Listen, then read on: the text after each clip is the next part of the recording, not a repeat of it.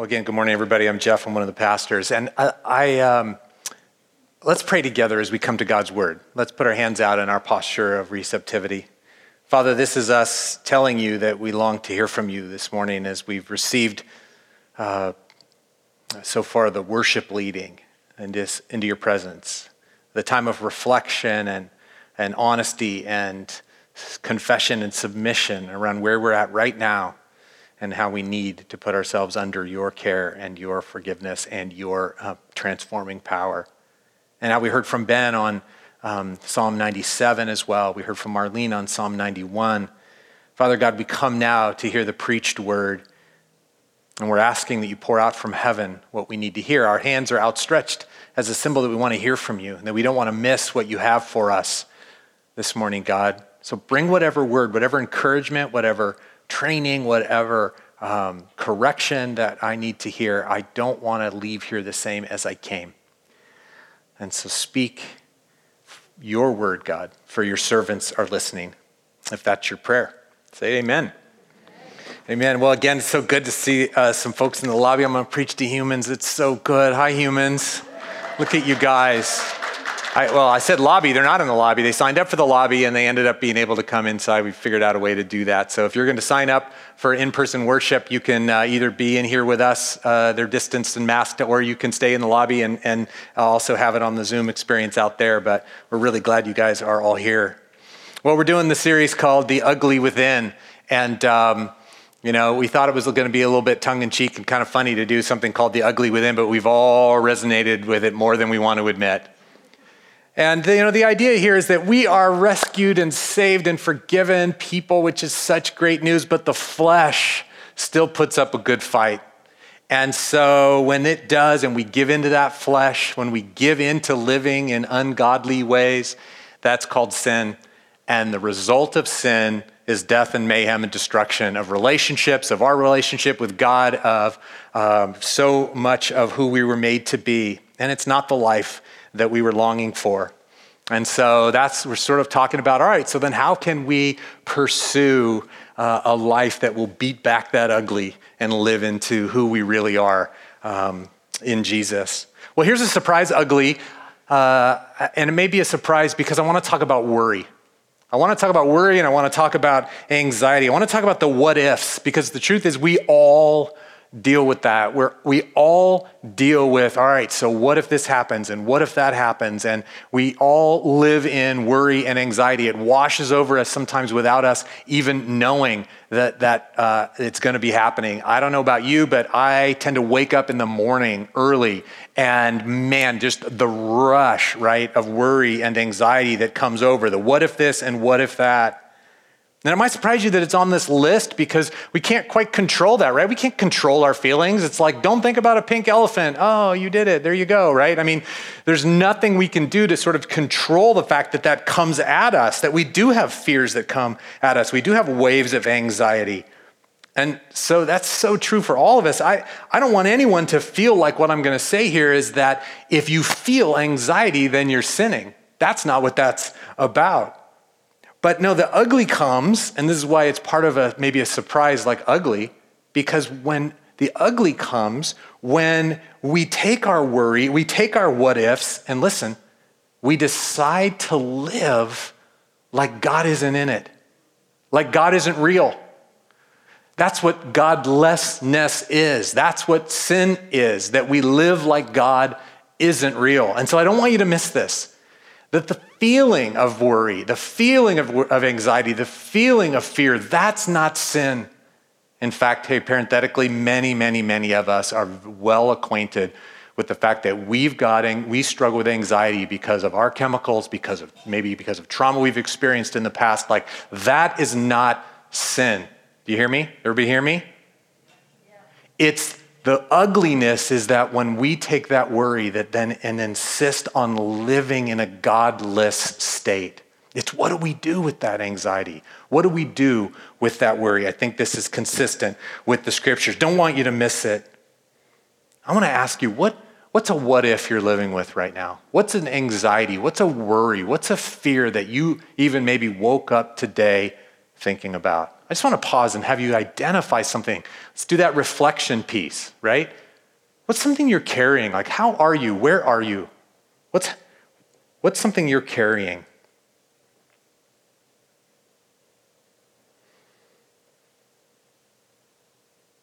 And as you think about it, listen, you, I hope you're not going to be embarrassed by the fact that it might be something really small. It might be something that feels sort of incons- insignificant to you. Um, and it might be really embarrassing that you're like, I have no reason to be feeling that worry or that fear. Or it might be one of the biggies that many of us carry around.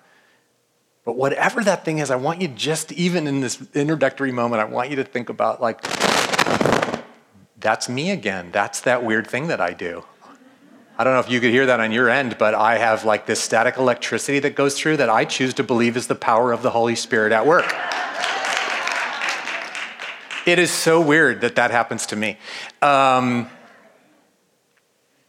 what if you pictured the Lord Jesus standing with you carrying that thing right now?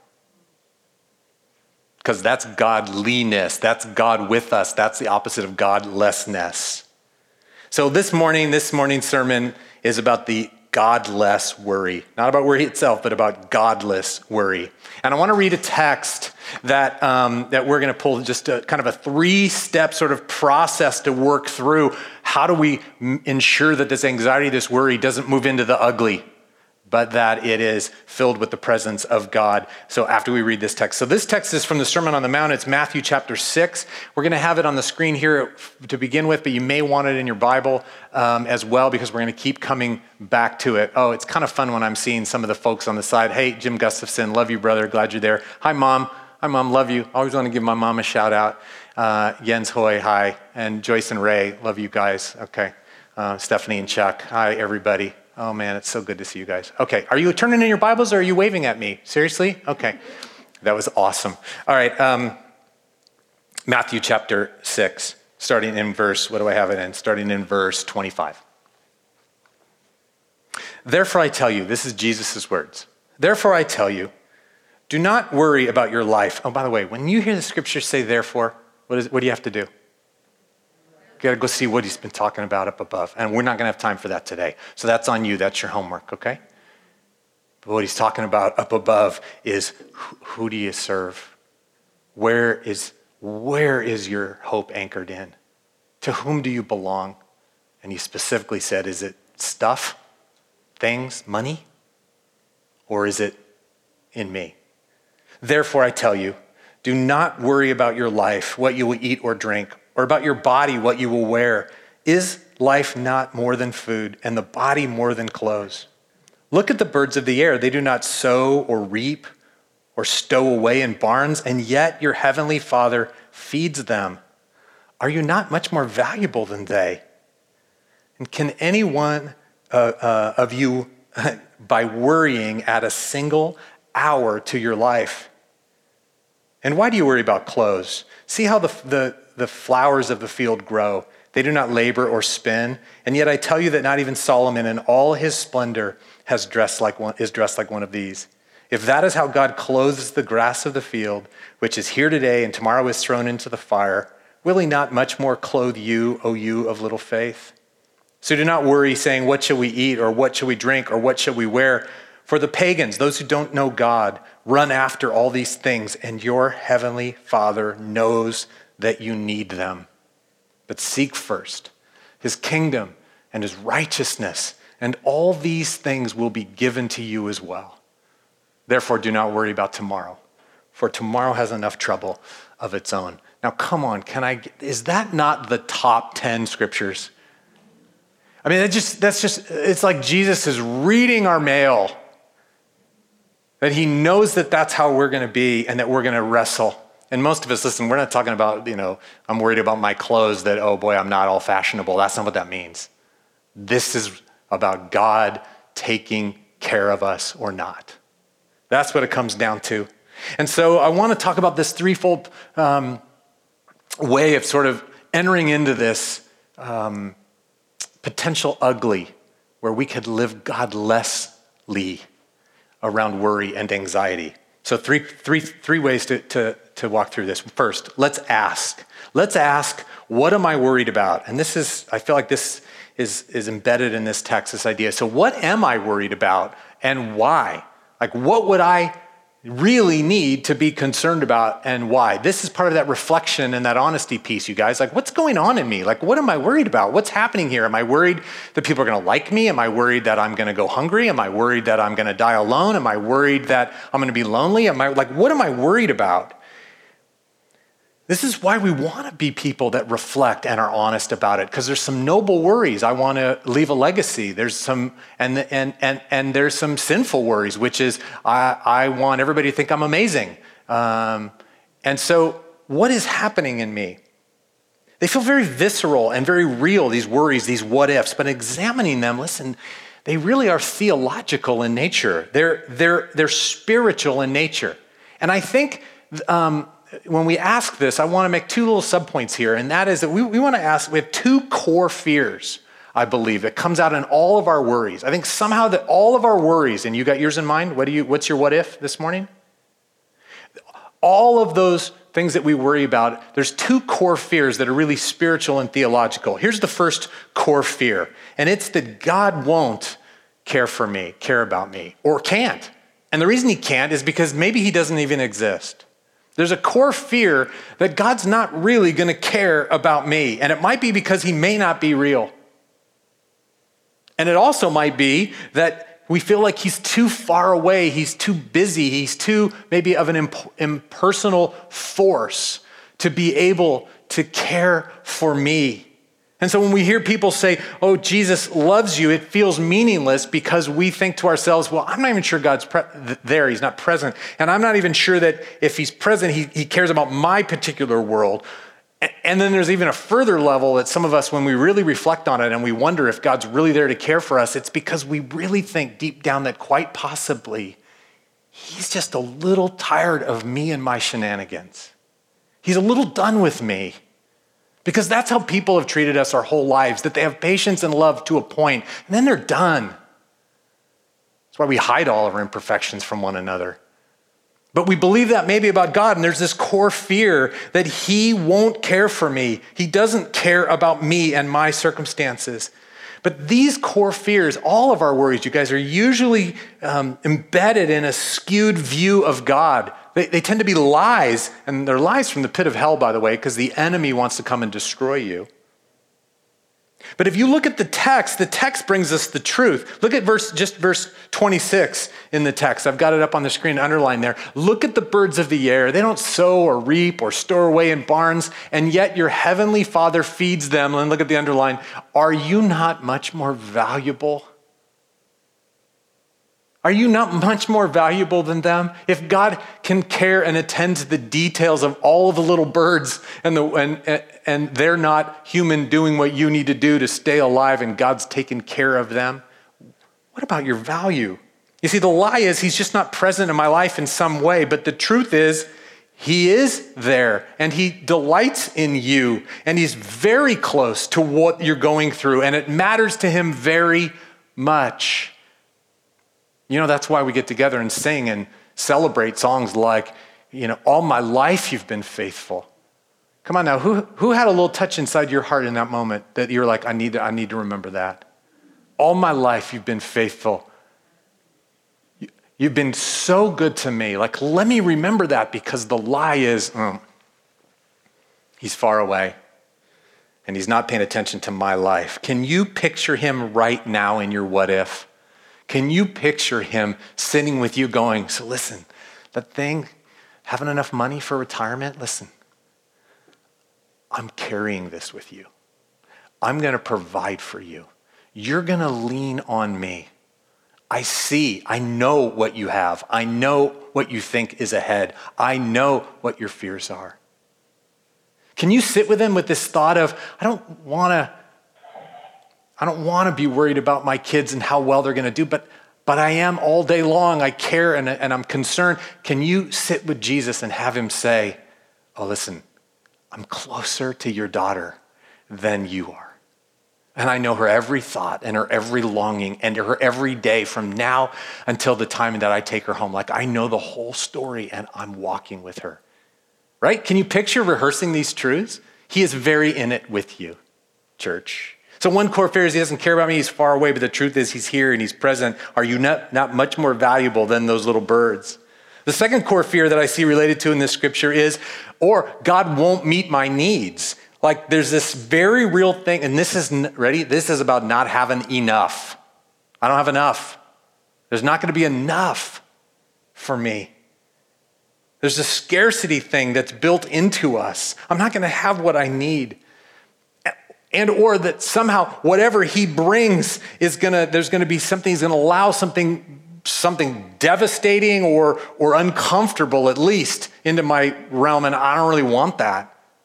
And I'm just not sure that I'm to be able to get through it or that it's to, that God's to be um, meeting my needs in those things. Again, what a skewed way of looking at the world that somehow we're to be either not have enough or be led into something where it's going to be difficult for us and that we're not going to have enough to get through the difficulty. Look back at the, the text in verse 31 and 32. So do not worry saying what should we eat or drink or what should we wear. That's that all of that those questions are about like uh, am I going to have enough for life? Verse 32 For the pagans run after all these things. Throw that back up there for me again, Kat. I want them to see that. For the pagans, pagans is a word for people who don't know anything about the goodness of this God that we serve. People who don't know God run after these things. But your heavenly Father, what? Say it with me, everyone, knows that you need them. God knows. The lie is He's not going to take care of me. I'm not going to have enough. But the truth is, He sees you and knows exactly what you need. He knows it better than you, and He will bring life to you life beyond what you would ever be able to provide for yourself. So you see these core fears. This is just the first part of asking. We're going to be asking, so what's happening in me? What, what are my fears? And let me address that they're theological. They're about my relationship with God. And the beginning of beating back the ugly is to realize, no, God is in this. It's not God less worry. It's God filling all of our thoughts and questions about whether he loves us and will be with us and will meet our needs. It's God filled worry is not sin. That's not ugly.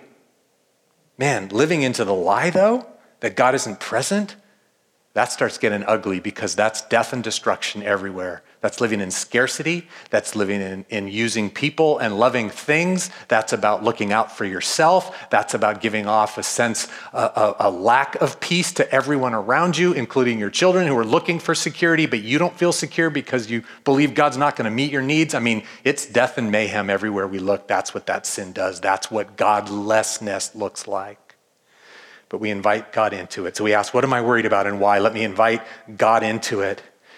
And after we ask that, then second, we seek the lordship of Jesus above all things. So first we've asked him, What am I worried about? And then we seek the Lord Jesus above all things. You see this in the text, verse 32 and 33 again. Let's look at it. For the pagans run after all these things. People who don't know God, they are on their own, right? But you're not, right? Your Heavenly Father knows that you need them. But seek first His kingdom and His righteousness, and all these things will be given to you as well. Seek first His kingdom, seek the Lordship of Jesus. What does this look like? What does this mean? What does it look like to be a kingdom seeker? And it's very brief, and it's a, it's a, it's a lifelong endeavor and, and a lot, with a lot of complexities, but very briefly and very simply, it doesn't even have to, to start any more complex than this. Being a kingdom seeker is moving toward Jesus being your king. That he would have his rule and his reign over your life, and that you would come under his care and his leading. Does that make sense? You'd move toward Jesus being your king, and so he would rule and he would reign and he would lead you, and you would respond to his authority and his leading in your life that we would settle the issue that I will follow him down the road, and therefore, wherever down the road goes, doesn't that sound like a, a, a, Bible passage? And then he followed Jesus down the road. Where? He didn't know where he's going, but he followed him down the road, so he settled the issue that he would do that. And when he followed Jesus, then at the end, wherever that road, not at the end, sorry, on the journey, wherever that journey takes she, him, her, that there would be enough. And more than enough, there would be life and life at its fullest because that Jesus knows what we need. So this is that confession submission part to our four step process, you know, that we've been talking about of, of reflection and honesty and confession and submission. Because when we confess, I don't want my own way of doing life. I want what you bring. Then we submit to him and he brings his will. And we've now exchanged our plan for our lives with his plan for our lives. And so we're not worrying about whether I have enough or whether I can make life happen. We've instead said, no, God brings life. And that's that third step that we would receive the life he's giving. So we'd ask, what am I worried about? We'd seek the lordship of Jesus, and then we would receive the life that he brings. If you look back at that same text we just looked at, I don't want you to miss this. We see all there's such such good things. Your heavenly Father knows that you need these things. Then verse 33, so seek first the kingdom of Jesus, right? And then look at that, that part that I've underlined. Everything else will be given. Oh, come on now. Somebody give me an amen for that. Everything else will come. Everything else that we need will come from Him. Now, I'm looking out and 50% of us don't believe it. I can see it. Right, though? It's so hard to get our heads around that idea because our worries are so visceral. They feel so strongly embedded in our psyche that we're not going to get what we need. We're not going to be okay. But he says, Look, at, I know what you need, and I'm going to bring it, and it's life at its fullest. And so now receive that. All these things will be given to you as well. These other things, by the way, they're going to be gifts then. They're not going to be what you deserve. They're not going to be what you worked for. They're not going to be what you manipulated into place. They're not what you going to be what you schemed for. They're not what you that you weren't smart enough to duck and dodge and hide and, and run and, and manipulate. Like you didn't make this happen. What we need is given to us by Jesus as a gift because we've said, You're my king. And I submit to you. The kingdom life, the life that we've been looking for all along, is kingdom life. It's his full life, and it will be given to us. I think this is maybe why what the second best passage around worry was trying to teach us that Apostle Paul wrote in Philippians 4. Look at it again with fresh eyes. It's so familiar, but let's look at these words together. Ephesians 4. Philippians 4, sorry.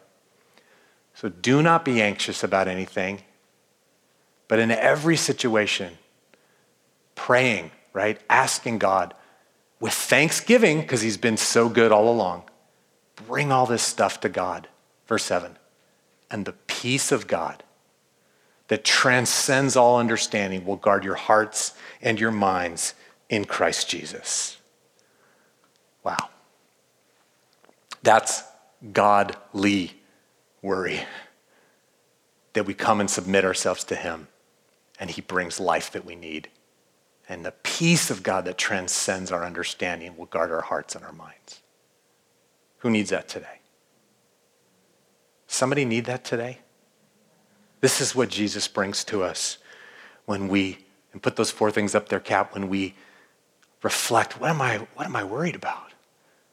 And be honest, this is skewed view of God. And confess, I don't want to make and find life myself.